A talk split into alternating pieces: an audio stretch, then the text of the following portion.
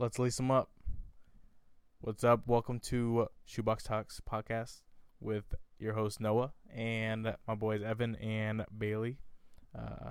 This is an extension of Modern Christianity, where we will kind of talk about the world in a generalized space, whether that's sports, news, Christ. We are three God-following Christians that kind of just want to bridge that gap between what modern life looks like and what our Christian values look like.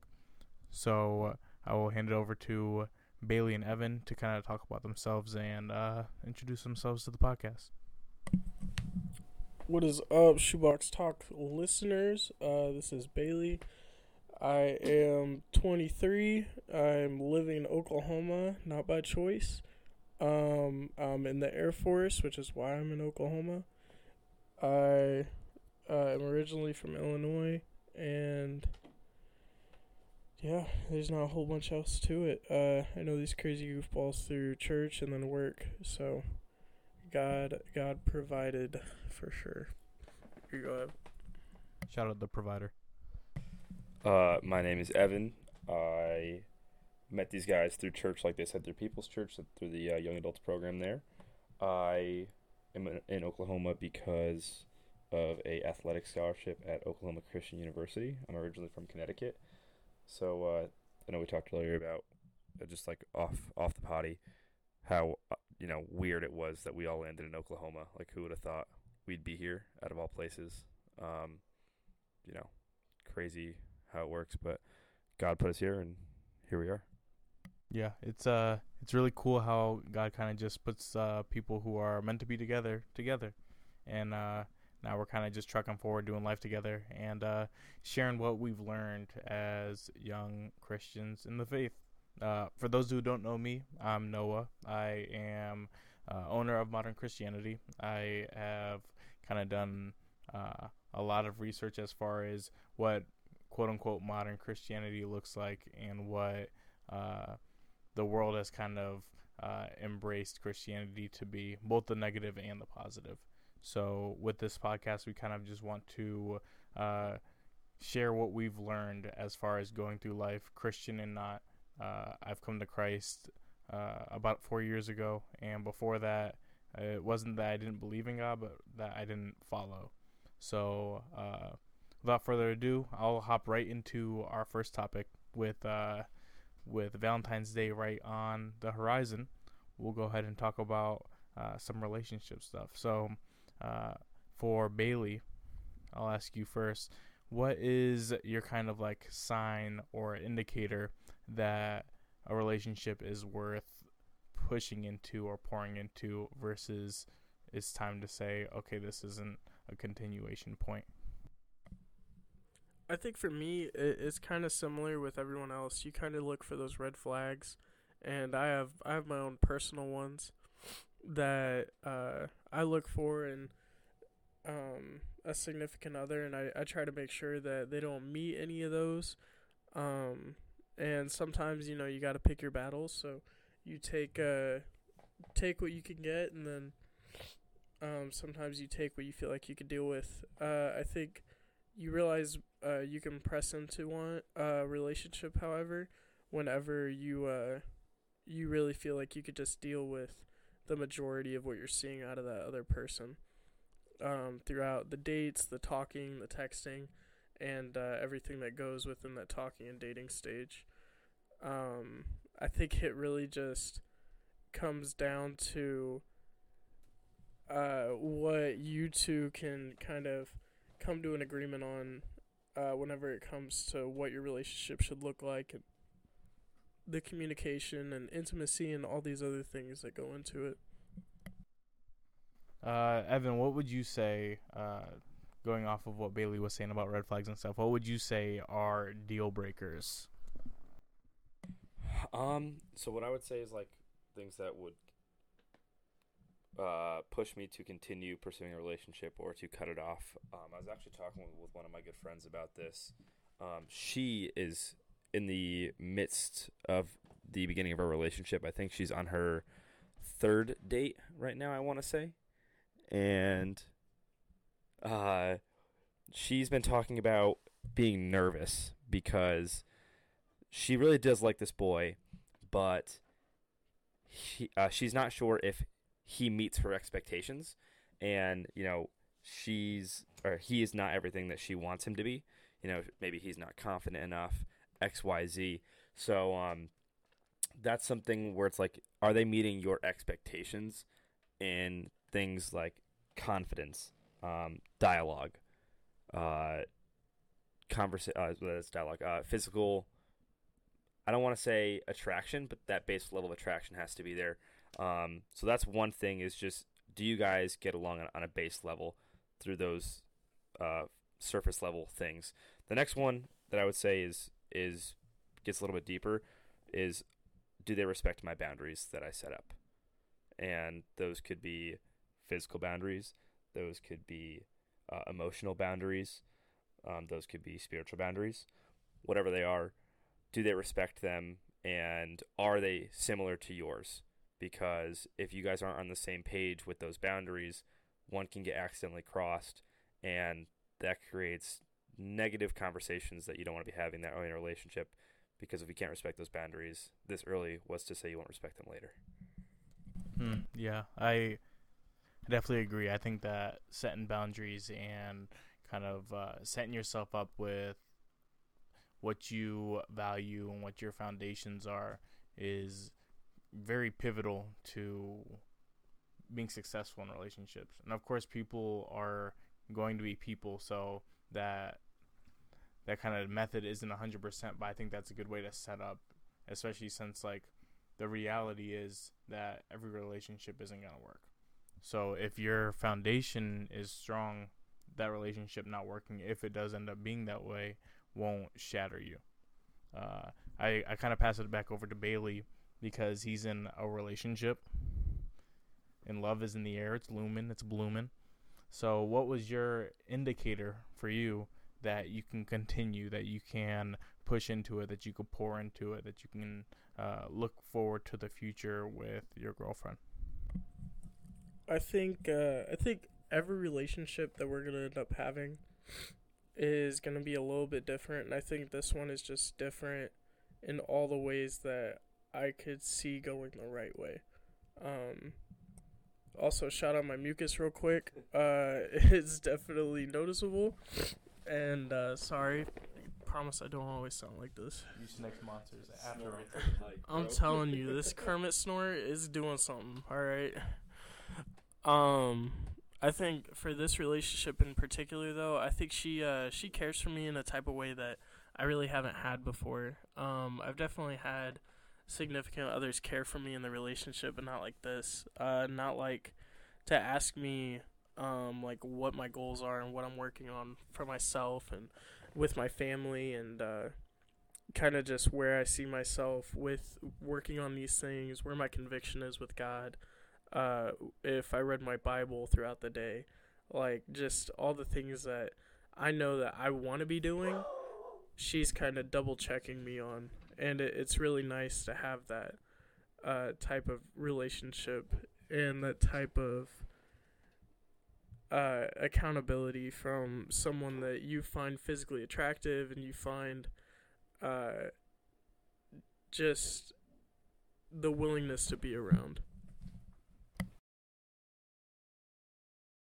No, I agree. I'm in a similar boat, I would say. And I would say that one of the most important parts for me was seeing that she was challenging me. And you kind of alluded to that as well, that she challenges you to better yourself, whether that is in the sense of like spiritual, or if it's in the sense of going to the gym, or if it's in the sense of making sure you're getting up and doing what you're supposed to be doing every day. So I definitely think that it's super important that you have someone that you're attracted to, you have someone that respects your boundaries, but also someone that challenges you and where you want to be and what your future should be, where you should be in that sense. We're chuckling here a little bit. We just had Nala is Noah's dog. She was going crazy in the background there a little bit, so we were laughing, trying to get her to be quiet. And then as that happened, Bailey had to run to the bathroom and spit a bunch of mucus out. So that was a quick little kerfuffle there. So I apologize for the last 30 seconds being a little bit of chuckling and wackiness. What I will say is something we've been interested in doing in this podcast is when we have interesting topics, creating little bets on them and doing lines. So Mr. Bailey here is going to, is it Reno? Reno, Nevada to see his long distance girlfriend. He's going down there, I believe, tomorrow night.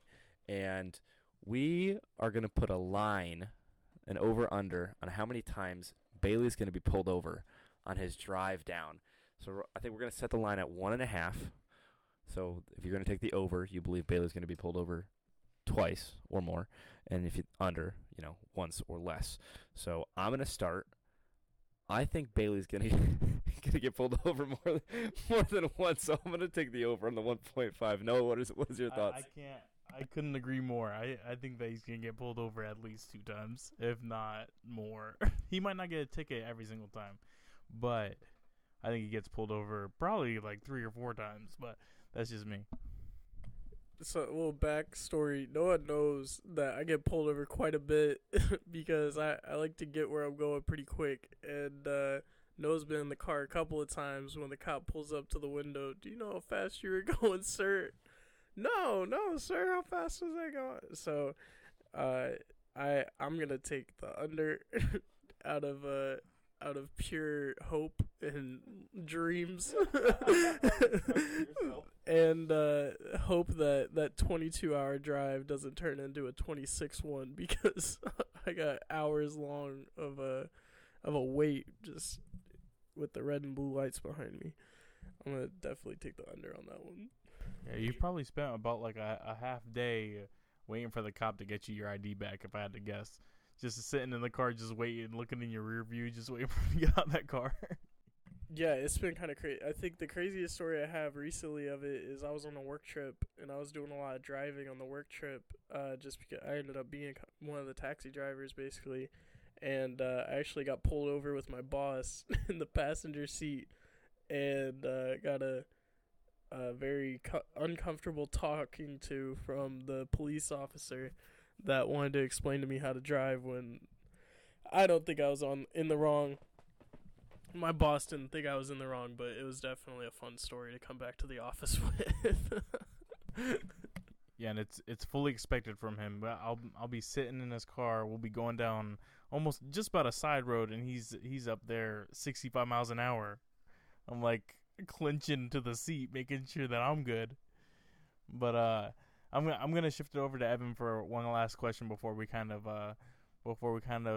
steer away from relationships for a little bit. So Evan, while we're talking about being in the fast lane, how long do you think it takes for you to kind of accelerate or track your relationship as far as talking phase, dating phase, relationship, and you could even get into when your timeline is for like engagement and stuff if you already got that figured out too? First of all, you're nasty because you know exactly where I am right now.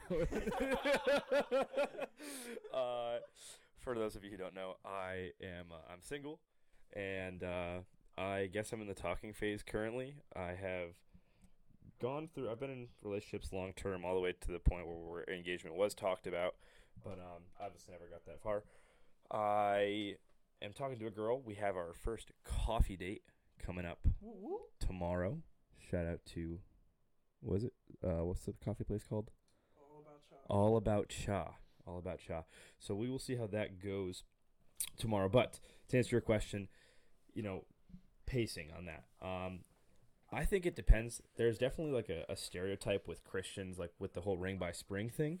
But I don't think it's as much of a stereotype as people think. I think there's logical reasoning behind it.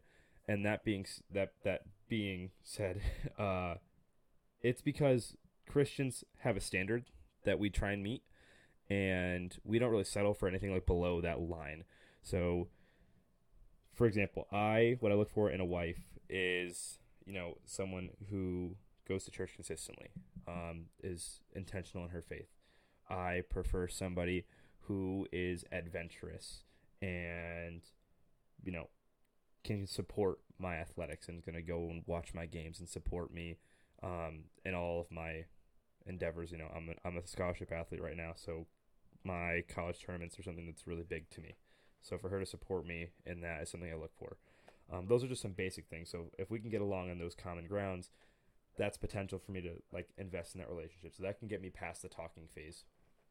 Once we are dating, some people say courting, dating, that's when I can tell, okay, I really like this girl. And there's a big question I ask myself is, can you compromise? So during those dates, you find things you disagree on. You find things you don't get along with.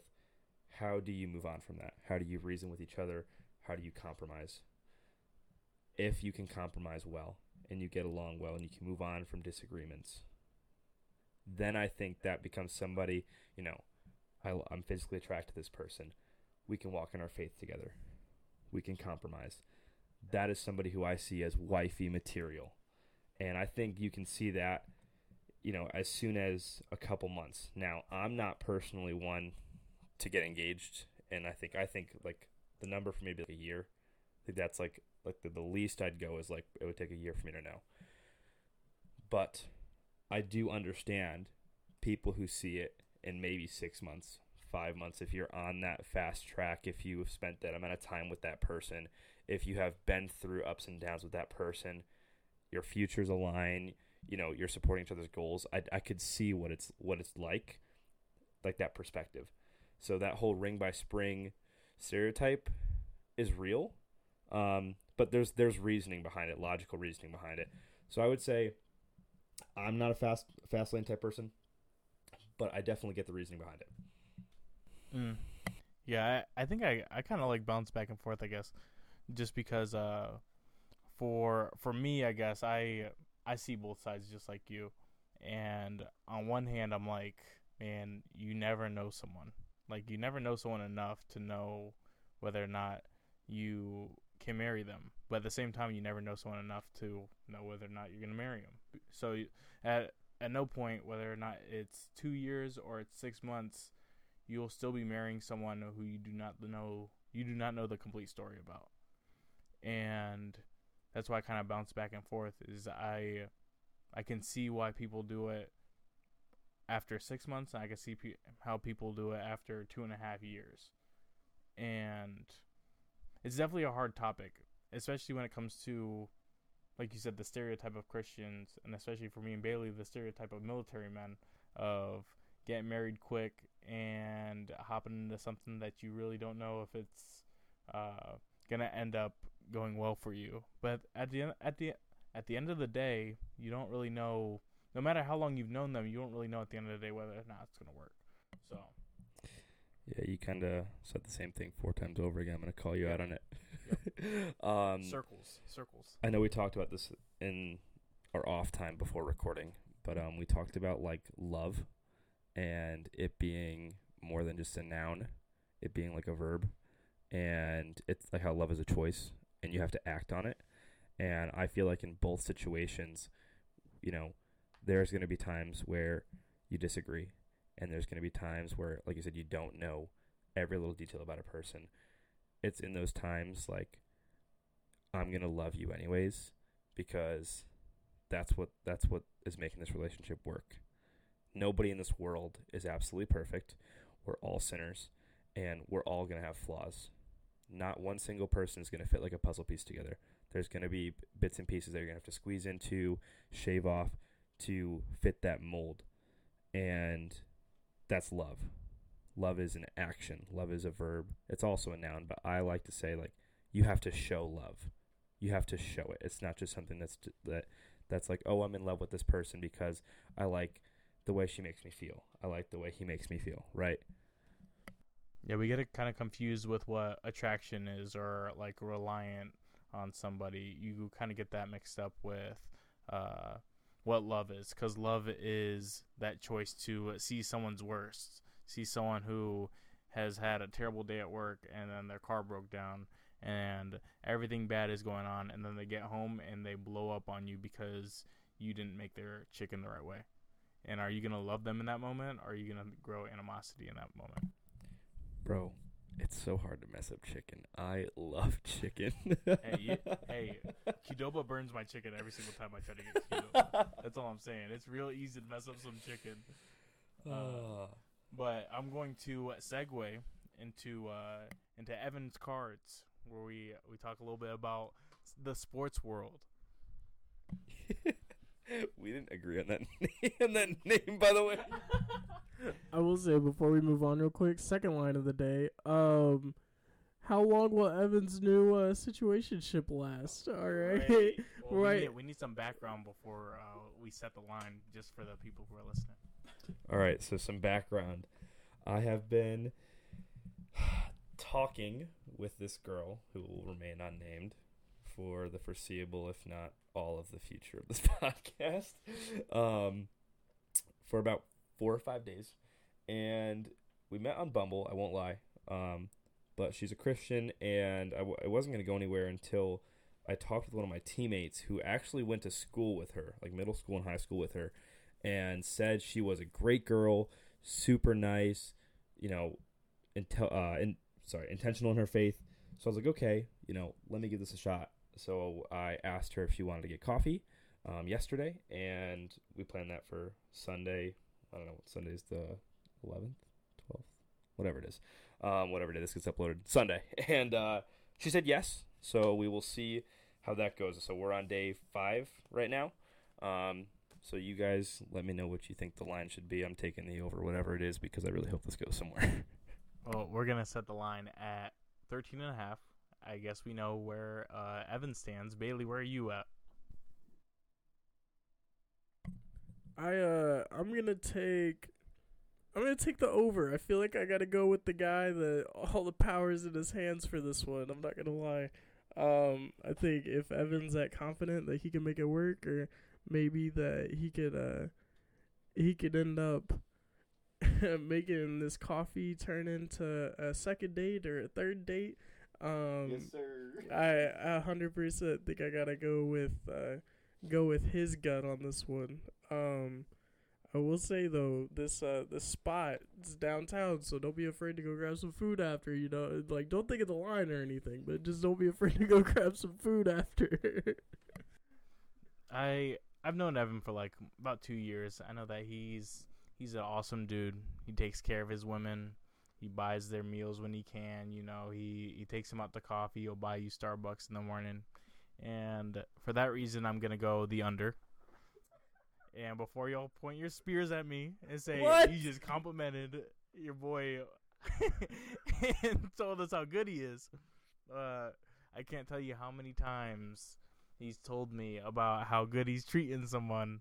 And then all of a sudden, a week passes, and he's like, yeah, we're not talking no more. She said that she wasn't really into the good guy scene. I'm telling you, Noah, these streets are full, bro. I'm telling you, they are. I'm just glad I'm off them.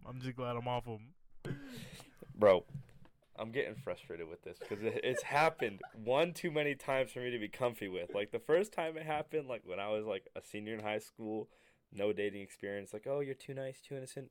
Whatever, I get it. Bro, I'm 22 now. Like, I have life experience. Nah, I'm over this. That whole I don't like nice guys. That's bogus, bro. That is bogus.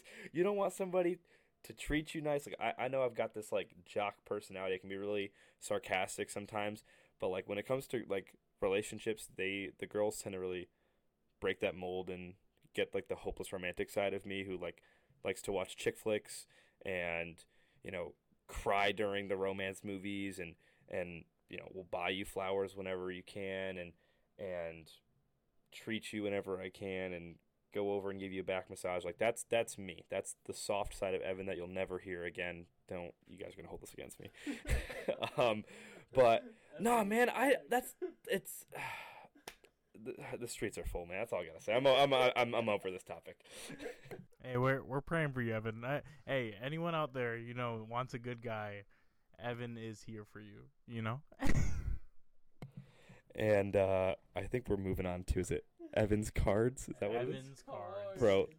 I can't believe that that's the name of this. But today's segment for Evan is going to be basketball related. It took me a little bit to decide what we're going to do, but I think we're going to do an NBA draft, an all-time draft, and I want to hear your all-time. So we're going to go up against each other. So 5 and 5 and 5. We're going to build a team, and we're going to snake draft. And we're going to draft point guard through center with a six-man.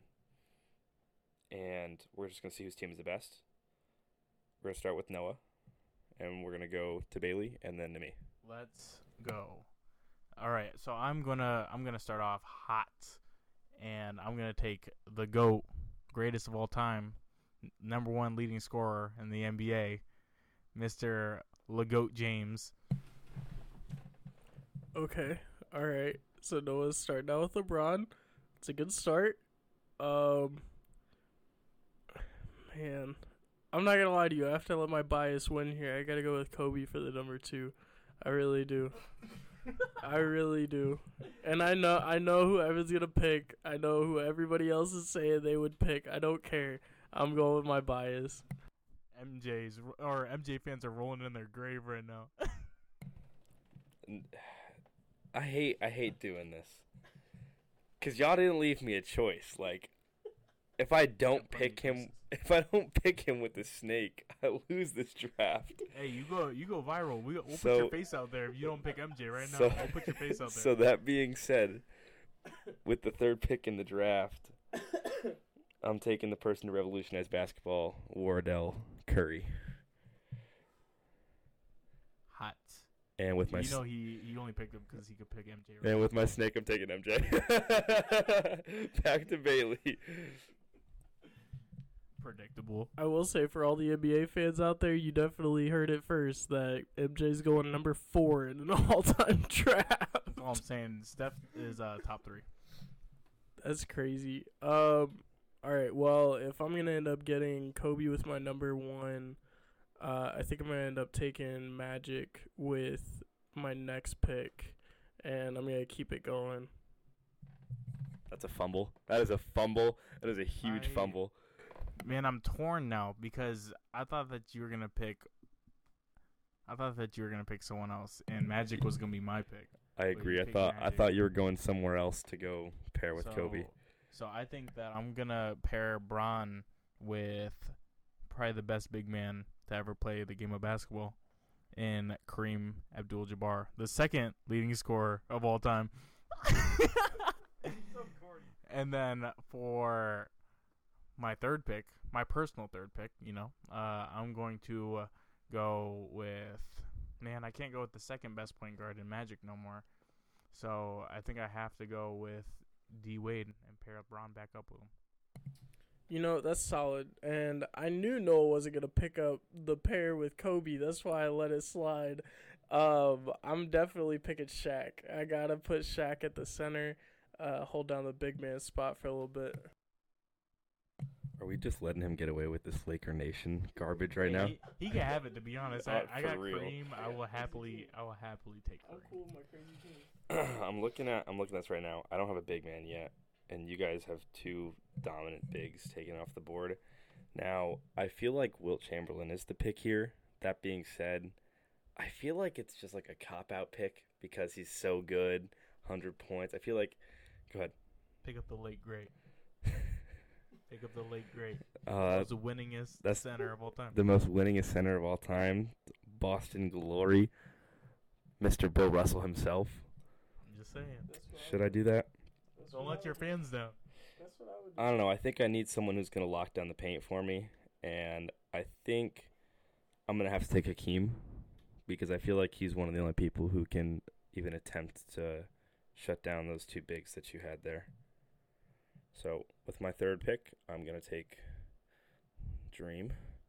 And with my fourth pick, I needed a forward. I don't have a forward yet. This one's tough because I've got shooting. I've got defense. I need unselfishness.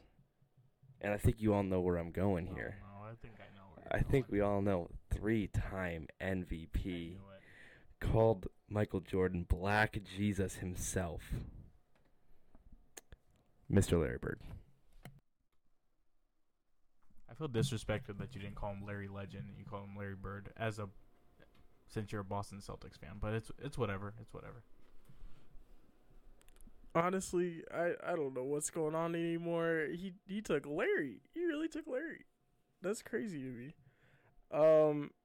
Honestly, I gotta take Timmy. I gotta take Timmy D. Thinking, oh my gosh, I do. My picks, man. That's a great pick. I gotta take Timmy. I don't know. Like, what else? What else would I be doing?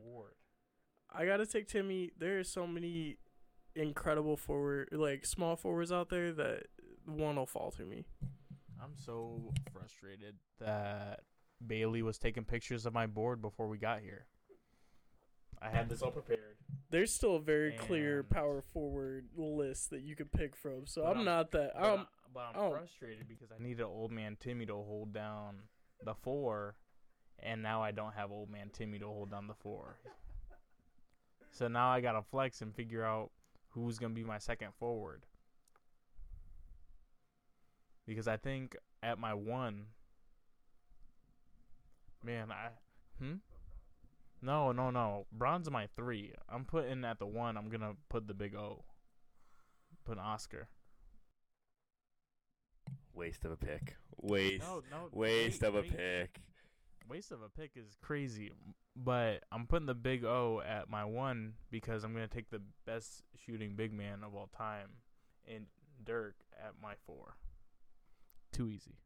You know, that's a solid big man pick. That I was between 3 whenever I picked Timmy. I was between Dirk, Timmy, and KG. And that's crazy you pick up KG. That's honestly crazy you picked up Oscar. I would have taken Russ over Oscar. Oscar was that dude. Oh, my Lord. Oscar was that dude. Did this guy just say he was going to take Russell Westbrook over Oscar Robertson? Oscar was that dude. Russell Westbrook had, 2.5 good seasons. I'm not... Changed my mind. Whoa, hold on. I'm not going to expand on that, but I was going to take Chris Paul originally. I was originally going to take Chris Paul. And the only reason why I didn't was because homeboy be getting hurt. Even if I wouldn't have taken Chris Paul, I would have taken John Stockton. I just would have. John Stockton's a good pick, but I don't know. I like my pick. I like Oscar. All right, last pick. I gotta pick KD. Two more. Six-man. Oh, 6-man. Okay. Well, for me to round off my starting 5, I'm gonna take KD. That's a crazy scoring starting 5. All right, before I make my pick to round out my starting lineup, actually, I'll make this pick first. My team right now is Curry, MJ, Hakeem, and Larry Legend. Thank you. Sorry. I could kind of flex with who I want here. I can put MJ at the 3 if I want to and go small, or I can keep MJ at the 2 and grab another forward.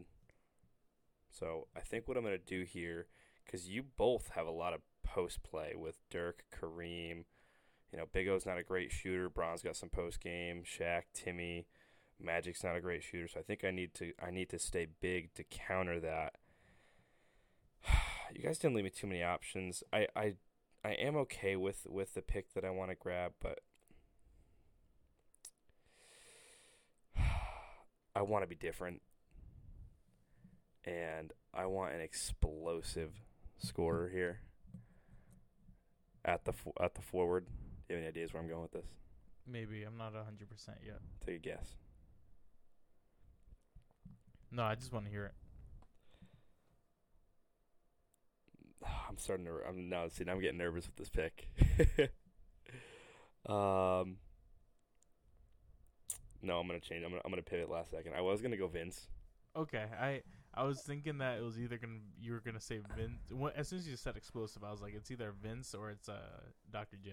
One of the two. I was gonna go Vince, but you know what? I think I'm gonna play it safe and go Kevin Garnett and get some defense here. Get KG to counter that. And now with my snake, this is where I'll be explosive with my 6th man and one of the most, I think, lethal scorers of all time. And I've got 2. They're both guards. One's kind of a guard forward. And I can't decide if I want to go with the smaller one or the bigger one.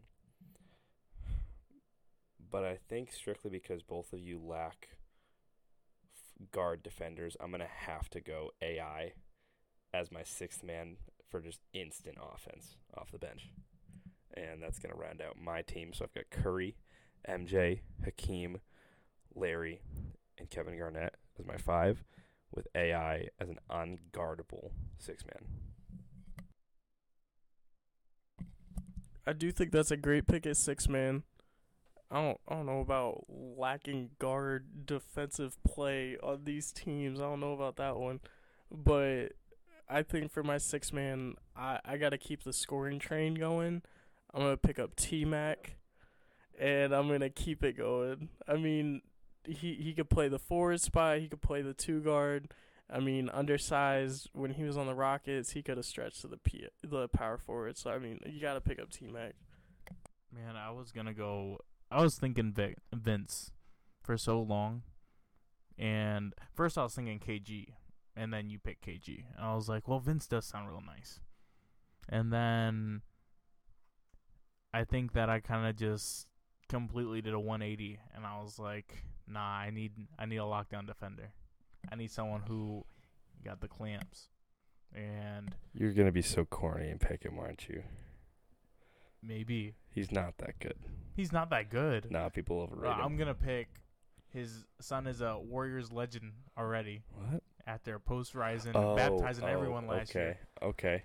Gary the Glove Payton. You needed someone to guard Allen Iverson because, like I said, that guard. Your guys' guard defenders. Magic can stop an AI or Curry, and Dwayne Wade and Oscar Robertson aren't stopping Dwayne Wade. Aren't stopping Curry.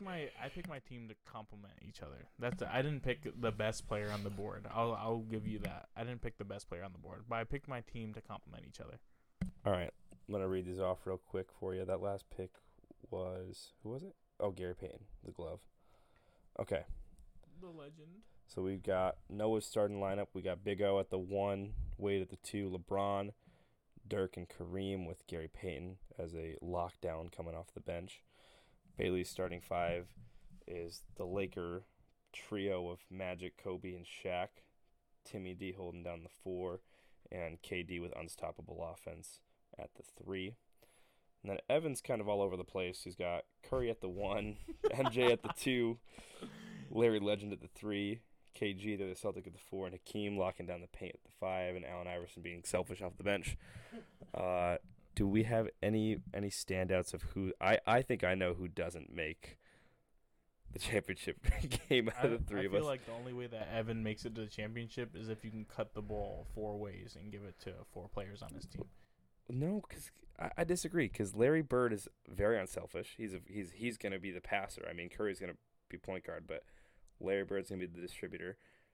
And Hakeem doesn't need a ton of shots.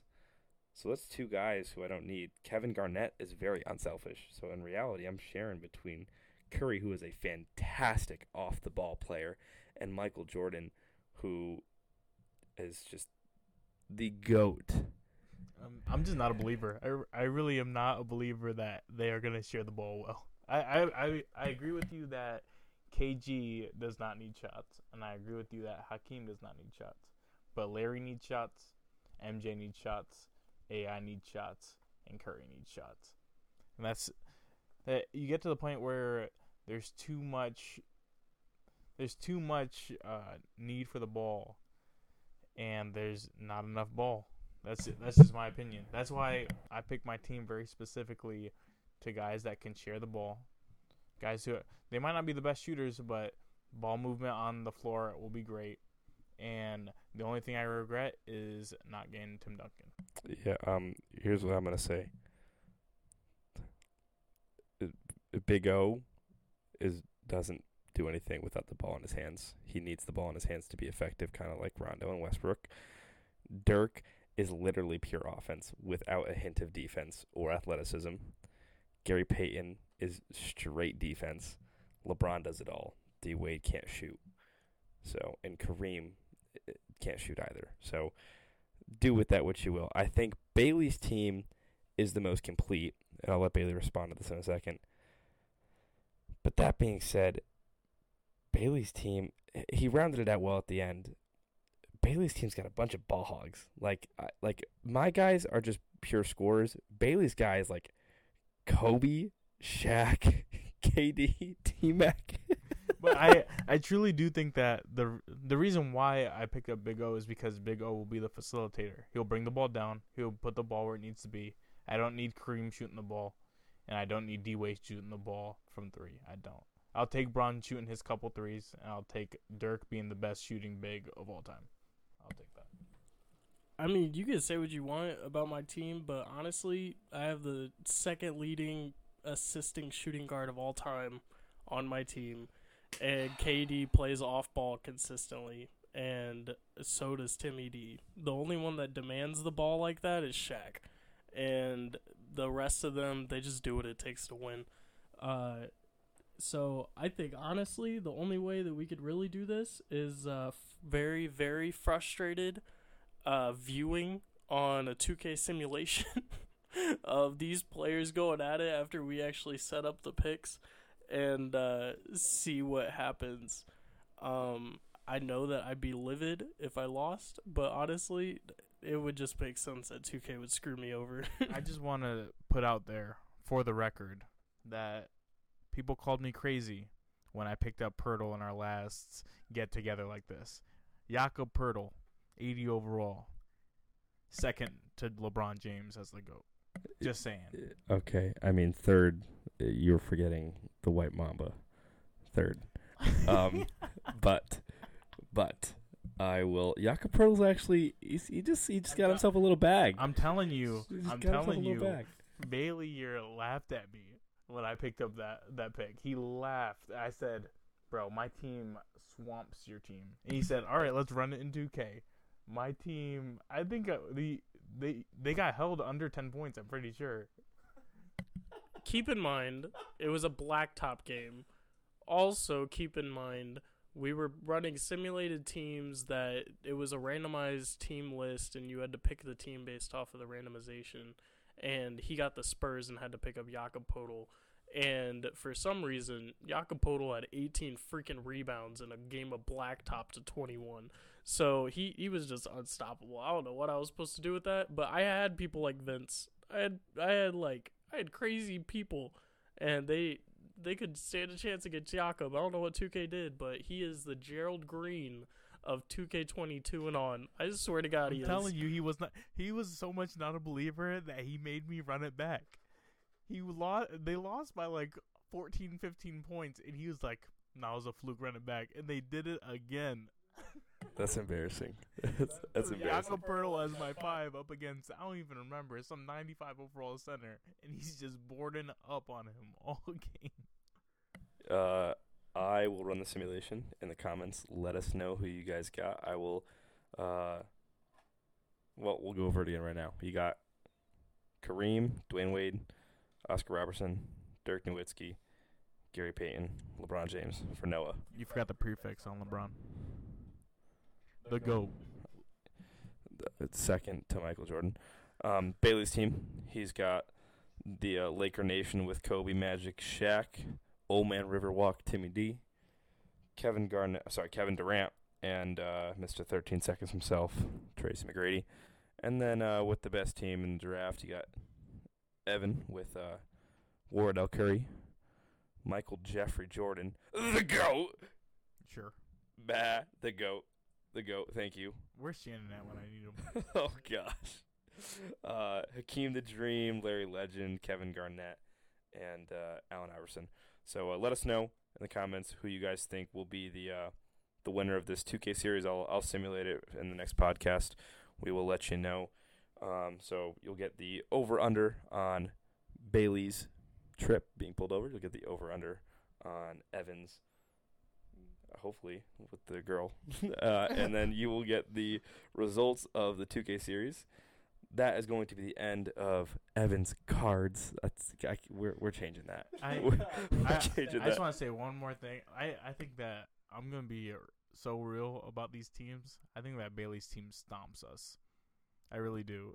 I think that I will say, I think mine is second because I think that my team complements each other. I don't think yours does, but I think Bailey stumps both of ours. I don't know what you want me to say. I'm not going to disagree with you. I don't know what else you want me to say. And because it's 2K, I have to agree. Because I have to agree. I do have a little bit of faith just because Kareem is Kareem and LeBron is LeBron. But like you said, 2K is 2K. So. My hope is they don't, like the AIs don't pick up on Curry, and he just laces like three of them to start the game, catches, take over, and we snowball from there. That's my hope, is they just don't pick him up, and when Allen Iverson comes in, it's just free buckets off the bench. So we'll see what happens. But that's going to conclude our basketball segment. It's you let us know where we're going next. Yeah, we'll roll right into Bailey's box. In case you didn't know, his last name is Fox, so Bailey Box. We gotta change that. I feel like that is underlying meaning that I don't know if we. Everybody wants to change everything about this. That's crazy. No, we can keep Evan's cards. Oh, I just Bailey's Box. That sounds bad, bro. We gotta do something about that one. Hey, get your mind on the gut. Hey, I'm just, all right. Anyway, welcome to Bailey's be named Box. Bailey's Box. Welcome to Be Named with Bailey Fox. For my little area. Sorry, I had to. I had to interrupt Bailey real quick. The that girl just Snapchatted me, and I want to open it real quick. How long did it take for a reply? 32 minutes. Oh, she snapped me. Hand 30. That microphone back. Hold on. Oh, she said goodnight. Never mind. And my that bad. Microphone back. You stopped the entire potty to let us know that girl told him goodnight. Are you kidding me right now? Oh my God. Sound catastrophic. This dude puts pillows all around him when he goes to bed, so he feels like he's getting little spoon and big spoon at the same time.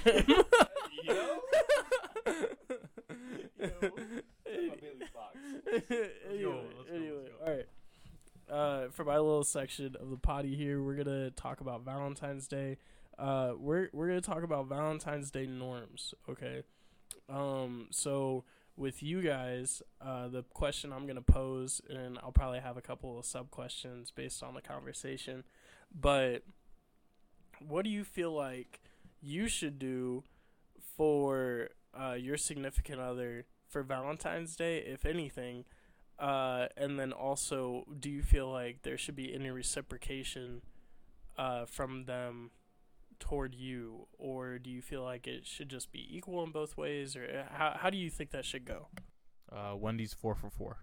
No, I'm just playing. I think that it depends the phase of relationship, but I think that you guys kind of have to agree on what you want to do as far as like a spending point. Like for me, I think dinner and movie immediately, but I'm also very like I like time over gifts, so I will pay for us to have a good time together rather than getting an extravagant gift or getting box of chocolates. I just don't see the value in that. Yeah, I see that side, but I also see a different side. So beginning of relationship, I've been in Valentine's Day at the beginning of a relationship and in the middle of a long-term relationship, so I've seen both sides of like quality time but also like giving gift. So at the beginning of my relationship, when it first started, I think small gifts are like acceptable. However, I set the bar pretty high. Like accidentally, I was kind of hype. It was like my first real girlfriend, and we both really liked each other. And I was like, I'm going to go all out. So I bought her this, like, bear that was, like, definitely bigger than her. Like, way bigger than her. How did I know he was going to say that? And then I got balloons with it, a bouquet of roses, like 12 roses, a box of chocolates, and, like, a card that said, like, I'm picking you up for dinner tonight or something like that. And we set it up at her house. So her mom filmed her reaction when she got home from school and she saw it, and it was a good time. Like but that was like I was very happy. I spent a pretty penny on it, but it was still early, so like it was just like small gifts, right? So she's like, oh, a bear, flowers, roses, balloons, no big deal. Very small gift. However, once you get deeper into a relationship, I believe the quality time is more important. Mini golf, dinner, right? Movie, dinner, activity, dinner, or vice versa, dinner, activity, in that manner, whether it's like stargazing or watching a sunset, wherever you are, whatever you're doing, that quality time is most important once you're into the relationship, way more so than a dollar value sign is on it. Dang, Evan, do you want to be my Valentine or no, I'm just playing. I don't know, bro. All the guys that are listening, they know how little of a gift those giant teddy bears are, all right? Those things are not cheap, okay? That's what I'm saying. Those things are like almost $100. And then you got flowers, box of chocolates. I'm like, what'd you get back? Yeah, I definitely don't want to know what that is. Especially with their mom filming it. That's just crazy, bro. That's crazy. All right, Bailey, what follow-on do you have? Or what gifts do you give around Valentine's? Well, honestly, I've never had a relationship during Valentine's Day. This will be my first one. I've always had the crushes. I've always had the, like, Valentines that I give out, like, always ask girls, but wasn't as beautiful as I am today, so I never really got that right. I never really pulled like I can today. Sheesh. But this year, since I'm going to see my girlfriend for Valentine's Day, I'm gonna take the trip out to Reno, 1,300 miles, 22 hours. Pray for me. I am going to surprise her at her work because she has to work on Valentine's Day. She's a school teacher. And she is having a quote-unquote Valentine's Day party for the kids and the parents. And I'm going to show up in a giant bear costume with a giant Valentine's Day card and embarrass the heck out of her because that's the purest form of love that I could think of for a relationship that you haven't said love yet. Man, that sounds awesome. In Evan's words, it sounds like you're really leaning into that small gift very early into your relationship. I hate you. It's so funny that you're like, yeah, I got her a bear that's probably double her size, and I got her a bouquet of flowers. She was like 5 foot flat. She was a short girl. Maybe she's like 4'11". She was a short girl. That's a 10-foot bear. It wasn't a 10-foot bear, but it was just bigger like than her. No, it was like it was a big bear. Why are we harping on the bear, bro? You know what? You're lucky we ain't got a line on you yet. I might just try and do you dirty on your line. I don't know what it's gonna be. I gotta think of one. I just wish that I had a bear in my room. Over under, how big is my bear gonna be? The door is that way, under, bro. It's under. The door is that way. I can't do this right now, bro. It's too late for this, bro. It's 1 a.m. Oh my gosh. All right, next.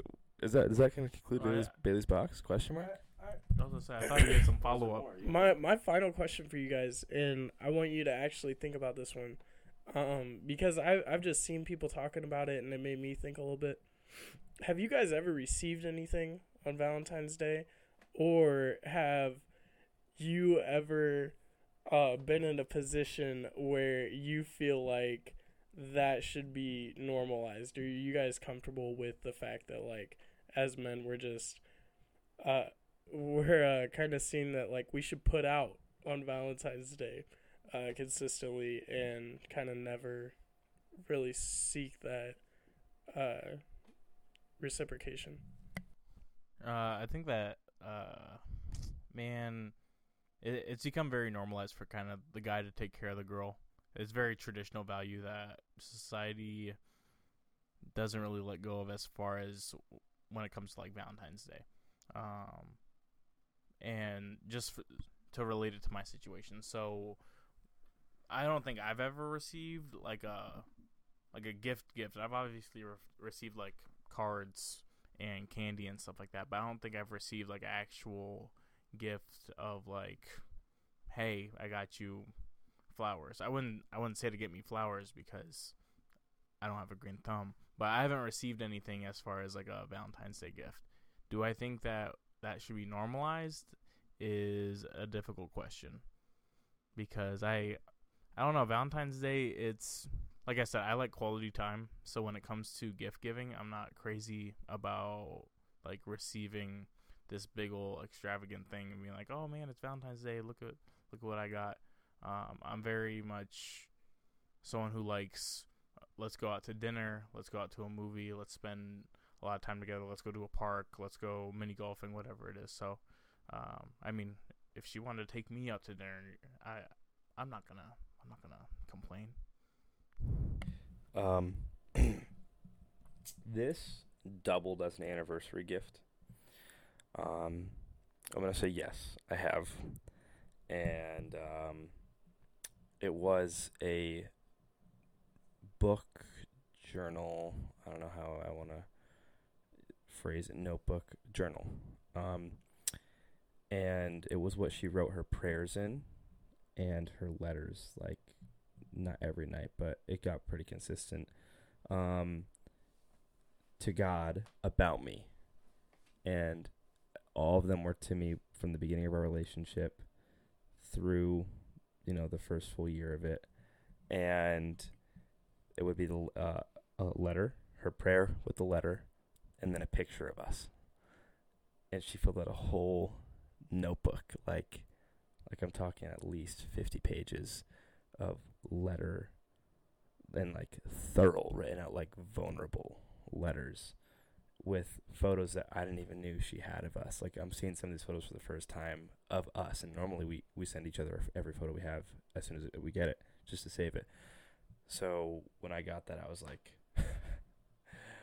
I don't deserve this. That being said, I don't, as a guy, I don't expect anything. So when I got that, I didn't expect it. As a guy, I do expect myself to give. I do think from a general standpoint, it should go both ways. Now, if money's troubling for younger kids, broke college students, I definitely get it. That being said, try and do something nice for the other person, for your significant other. If it's a guy, you know, buy her some chocolate covered strawberries. They're $20. If you're a girl, send the man a nice lengthy text in the morning, like telling him you love him. Maybe post on your Instagram story, right? Give him something to make him feel good about himself. But I think at the very least, each party should be getting something, whether it be quality time, whether it be a gift, whatever. But I feel like just the guy initiating doing something is a little lopsided, because it's not National Girlfriend Day. It's not National Boyfriend Day. It is a day meant for both parties to show their affection for one another. I'm just curious if he still has that journal, but I'm not gonna dig. You know, it's crazy. I'll open up a little bit here. I obviously no longer in that relationship anymore. I do have that journal, and I actually opened it for the first time since like over a year ago, and I got it almost 2 years ago. I opened it for the first time about a month ago when I was packing to come back to Oklahoma on my car ride back, and I saw it, and I actually, she's engaged now. I sent her a text, and basically, I'm not going to like go into detail what the text was, but basically I said, you know, I want to thank you for yada, yada, yada, apologize for yada, yada, yada, and I wish you the best wishes. You know, we're on okay terms. I wish you the best wishes with your engagement and your future marriage, and hope all goes well, whatever. But she's going to be the one I tell my son about in 20 years when my son is crying about his girlfriend that breaks up with him. I'm going to be like, this is the girl that got away. This is that person. I'm going to have that story to tell. And this is one of those things where it's like, and if I have that book, I'll be like, here you go. And I'm going to be like, don't ruin it. So, like, that's me opening up a little bit, but, like, yeah. Sorry. Got deep there. You're good. That was deep, man. I said it as a joke, and you dropped knowledge on us. So, you're a lot better than me. I'm super petty, so I would have gave it back to her. I would have been like, you remember this? But I'm terrible. I really am.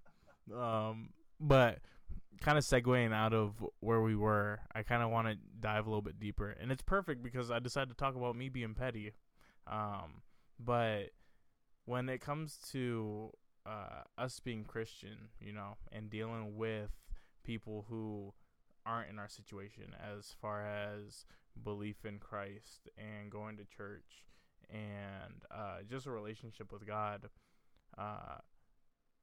do you think, or do you guys think that we hold non-believers to our standards? Meaning that, like, the way that we're supposed to repent for sins and avoid sin, do we hold people who don't believe to the same accountability? I think yes and no. I think yes in the sense that we I think for me especially, I kind of hold people to a certain standard of, like, I expect you to have common sense on what's right and what's wrong. And if you don't, by, I mean, at least our age, like, you're behind the curve, bro. I mean, at the end of the day, like, we were taught very young what the golden rule was, and, like, you should be treating others the way that you want to be treated, and it's very, very easy to know how you don't want to be treated. So why would you go out and be a jerk, or go out and, you know, act a certain type of way, get crazy, do whatever, treat people, women, men, you know, whoever, a certain type of way, just because you know you can get away with it or whatever?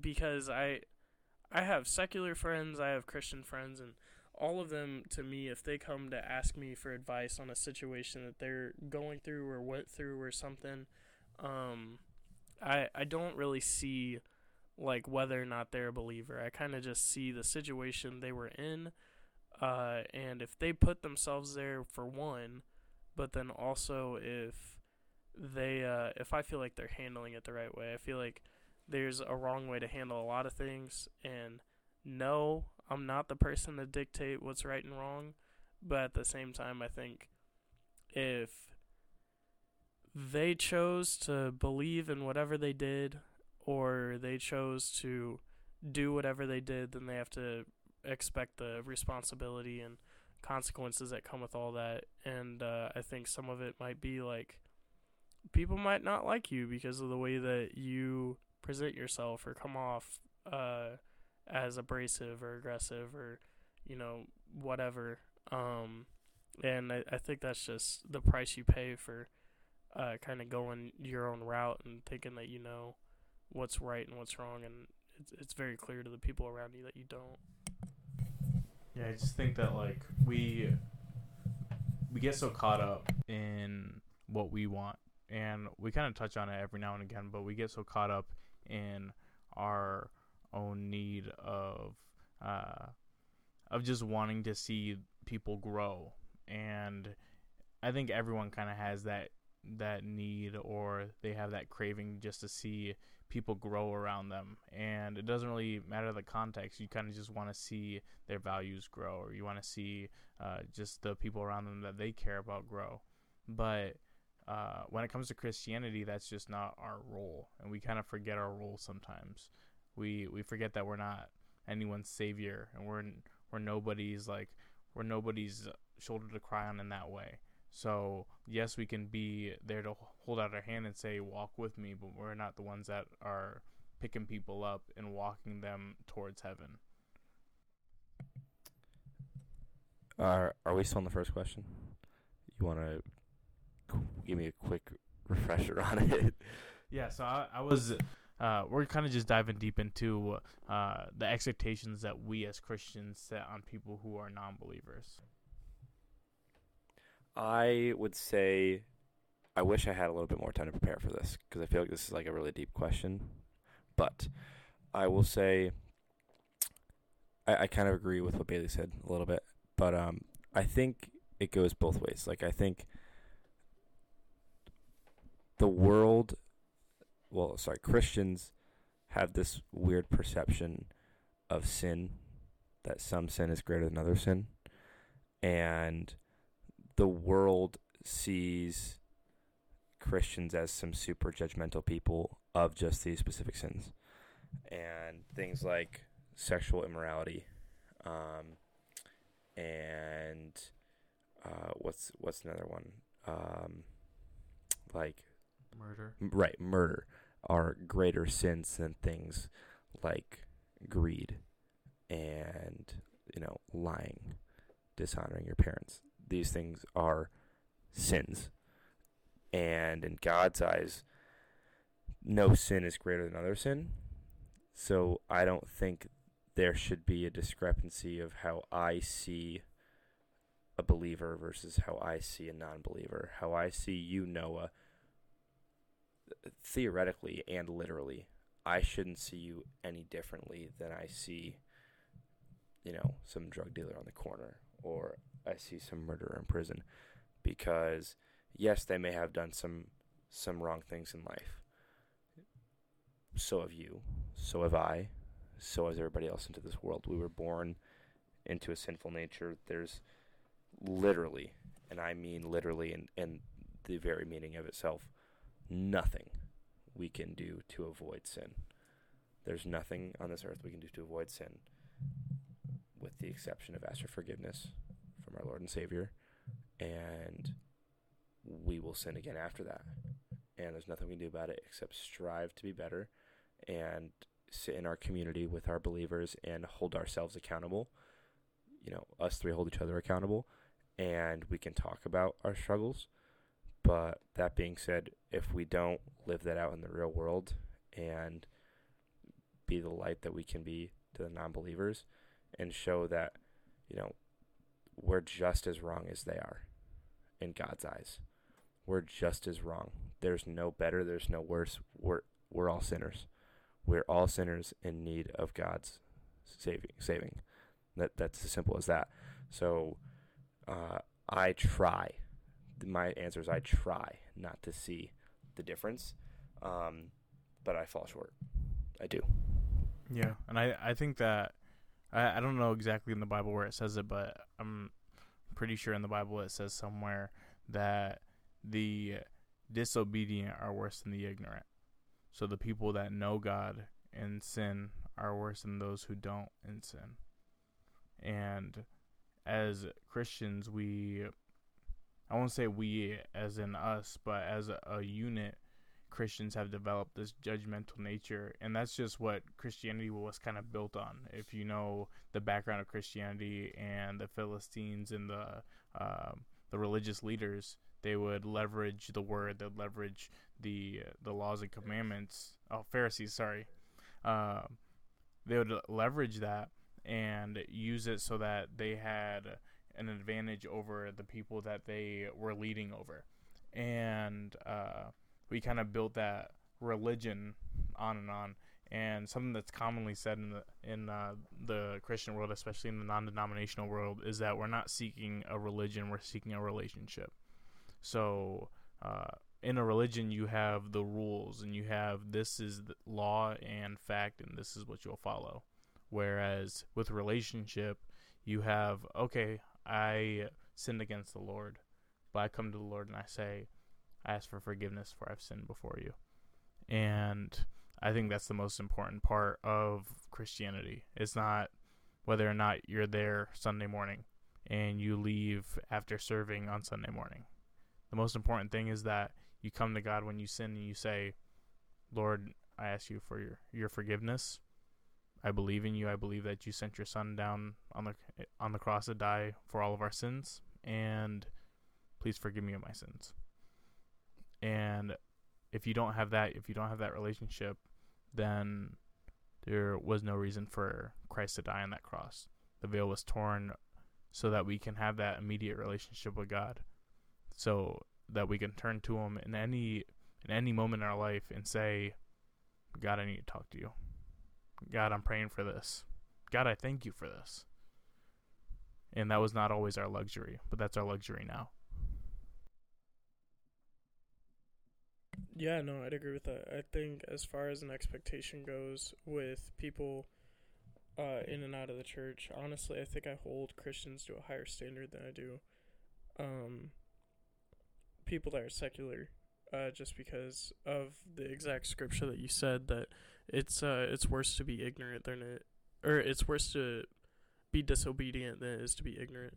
I think Christians know and they say exactly what they should be serving in the life that they should be living out. And I think people that follow kind of either their own morals or they just follow whatever they want, and like not to say there's anything wrong with that, because believe what you want. I don't necessarily agree with it, but believe what you want. But I think that I hold Christians to a higher standard because of the fact that they are taking that vow to say that they are going to live for the better. Yeah, I think just to kind of close out the question, it's on us as Christians to use our judgment to realize that kind of what Evan was saying, that we are no better. So all we can do is extend that hand, plant that seed, and say, hey, I'm with you. And if you need me, I'm there. It's not our job to say, hey, I see you struggling, get on my back and I'll run with you. But it's our job to say, hey, I see you where you're at. Let me meet you there and then walk with you. I don't mean to ruin a moment here, but this is a podcast and I have to say what's on my mind. I was looking over to the side of the room. I was picturing Nala with her tribal rope on, because I saw her rope. Nala is Noah's pit bull, and she has like a tug of war rope. And today she happened to tangle herself in the rope, and she kind of wore it around her neck like a necklace. And we were making fun of her. I was wondering why you were over there laughing. Bro, I was in my bag. I turned and I looked and I saw it and it popped into my head. I couldn't, I tried to hold it in and I did a bad job of it. So I apologize for sidetracking us. Like I said, to close out, I just think that to get off of Evan's point of tribal necklaces and jewelry, I think that us as Christians, we hold a responsibility not to the people that don't know Christ, but we hold a responsibility to ourselves to be true to what the Bible actually says, because the Bible doesn't say that we will tear down those who don't believe. They say that the Bible says that we will lift them up, that we will use our testimony, use our words, use his words to enlighten them, to empower them, and to empower ourselves, because everything's for the glory of God. Everything's for the kingdom. So if we are doing everything for our own gain, if we're doing things just because we think it looks good for us, and it doesn't look good for me to stop and say, hey, I see you struggling there, and let me pick you up, just because it looks bad doesn't mean that it's wrong. Yeah, to go off that, the very first call to action that Jesus gives us after his resurrection is to go be fishers of men, to go spread the gospel. That is our job as Christians. Our sole job is to spread the news, to get more believers. Basically, that was a really poor phrasing, but to be fishers of men, to plant seeds. That is our job. That's our first command Jesus gives us after the resurrection, is when he sees his disciples, he says, go and spread the news. And you said it perfectly. That's our job as Christians. It's not a selfish gain. We are only on this earth for a finite amount of time. What you do in that time is going to determine how the rest of your eternity is shaped out. And there's a phrase, I'm sure all of you have heard it. If I'm wrong about my faith, I wasted a lifetime. If you're wrong about faith in general, you wasted your eternity. And that's mind-blowing to think about. I don't know if you guys have seen the illustrations where it's you've got this big, long, maybe say a football field, and 1 yard is your life, and the other 99 yards is eternity. And now you take that and you multiply that by a number you can't even think of, because that's how long eternity is. That is how small this lifetime is in comparison to what, you know, we're comprehending eternal life to be, heaven to be, which is something that is supposed to be, you know, streets of gold and all these things that are described in the Bible, where it's, I can't wait. And that destination that's waiting for me to meet, you know, my Father, Jesus, is worth whether I may be a little embarrassed to speak on my faith in public, or I may be a little nervous to go into certain places, or I may not be bold enough to say some certain things. All of that is worth it. This 1 yard, this finite amount of time for an eternity of salvation. Yeah, and I think there's like those two sides of the spectrum. One of like being embarrassed, feeling like your story is so small that like, why would I talk about it? Or thinking that I'm nervous or I'm not confident. And then there's the other side of thinking that your story is so big that why would you stoop down so low? And we forget the very beginnings of what God created us for. And we're kind of just circling back and just saying that we're here, like you said, to be fishers of men. We're here to expand the kingdom.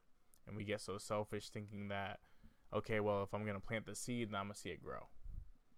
I'm going to harvest my crops. I'm going to reap what I sow. And when God says that, he's saying you reap what you sow, because whatever you put into this world, you're going to get back. Not because if you plant a seed in someone, you're going to see it grow and then collect. No part of when God says that is that you're going to collect from that person that you use your testimony on. Every part of that is just saying, if you're going to sit on this earth and use God saving you as your scapegoat, then you're gonna reap that. That's all you're gonna get at the end. But if you're gonna use that blessing that God gave you and then bless everyone around you, then you're gonna have a way bigger harvest. You could say it. He's in his bag right now. He's in his bag. He's spitting right now. Noah is spitting right now. He's dropping knowledge. He's dropping knowledge. But it's so true. I found myself in the same area serving at church, and you see people come through, and you're sowing into them. You're pouring into them, and then you never see them again. And that is literally your purpose for that person. Is to plant a seed, or to water that seed that has already been planted, or the seed is gone. You got to plant another seed, and you got to plant it again. You got to plant it for the 56th time, because it took 56 seeds for them to finally start growing. I'm going to try and be quick on this, but you mentioned it, and it popped into my brain, and I think it's such an important factor for Christians and non-Christians to hear. For the non-Christians out there, I want to acknowledge church hurt and how real it is, and how real Christians are the reasons that you don't go to church, that we are the ones that turned you away, that a bad experience with a Christian or a bad experience at church is what turned you away. And I apologize for that. That is not a representation. Christians, you having a bad experience with a Christian should not turn you away from my God. My God is so much greater, so much more loving, so much more merciful. We can be wrong every single time, and he will still forgive us. I want to say that by following up with saying something to the Christians, saying it is so important to be intentional and not be two-faced in church and outside of church with your actions and your words, and shining your light everywhere you go, whether you're playing basketball, whether you're taking a test, whether you're out at a club, whether you're grocery shopping, whether you're at a movie, whether you're cuddling with your significant other, whatever it is, public, private, there is no reason you shouldn't be shining your light, because you never know who's listening. You never know who needs to hear what, and you never know when, you know, someone may see you, and just from your encounter with them, that could be a seed planted in itself. Just your behavior, how you carry yourself, makes a difference. So outside of church, be aware that you are a representation of Christ, and don't let your interaction with somebody spoil a possible lifetime or eternity with Christ. Yeah, Bailey, what would you say just as kind of like final parting thoughts on Evan's idea or Evan's thought? I think he's on the money. I think it kind of goes back to what I was saying earlier, that like as Christians, we kind of have to hold Christians accountable to the wrongs that are happening. And I think the reason being is because of the fact that like you can't really further the kingdom if the kingdom is already unappealing to everyone that isn't in it. I think that's the reason that it's such an intimidating thing to be religious or have faith nowadays, because it looks a certain type of way, people act a certain type of way, they talk a certain type of way. But if you come across a good Christian that has a good relationship with God, it's almost hard to tell that they're even Christian, because they're not sitting there screaming in your face and saying like, you have to do this or else you're wrong, or you have to do this or else like you're never gonna be with your family like after this life or whatever. Fire and brimstone only gets you so far. And I think like I've been turned off by Christians while being Christian that invited me to their church because they went about it completely the wrong way. And I think that we just have to hold ourselves accountable, and then also hold our brothers and sisters accountable as much as we can, to Evan's point. And I think with that, that is kind of like the difference that I have with an expectation between a Christian and a secular person, is the fact that like I expect a secular person to make right and wrong decisions that would kind of just like the majority would agree is right and wrong. But for a Christian, like it's already laid out in the Bible for you, and so it's pretty hard to say like I didn't know, or like man, because like your whole guide to life is, it's already written out, and you kind of just have to read it and listen to God, and you'll always be on the right track. Yeah, just to leave us off kind of with a thought, and just kind of building on what Bailey and Evan ended us off with, just Christian or not, remember that we're all imperfect.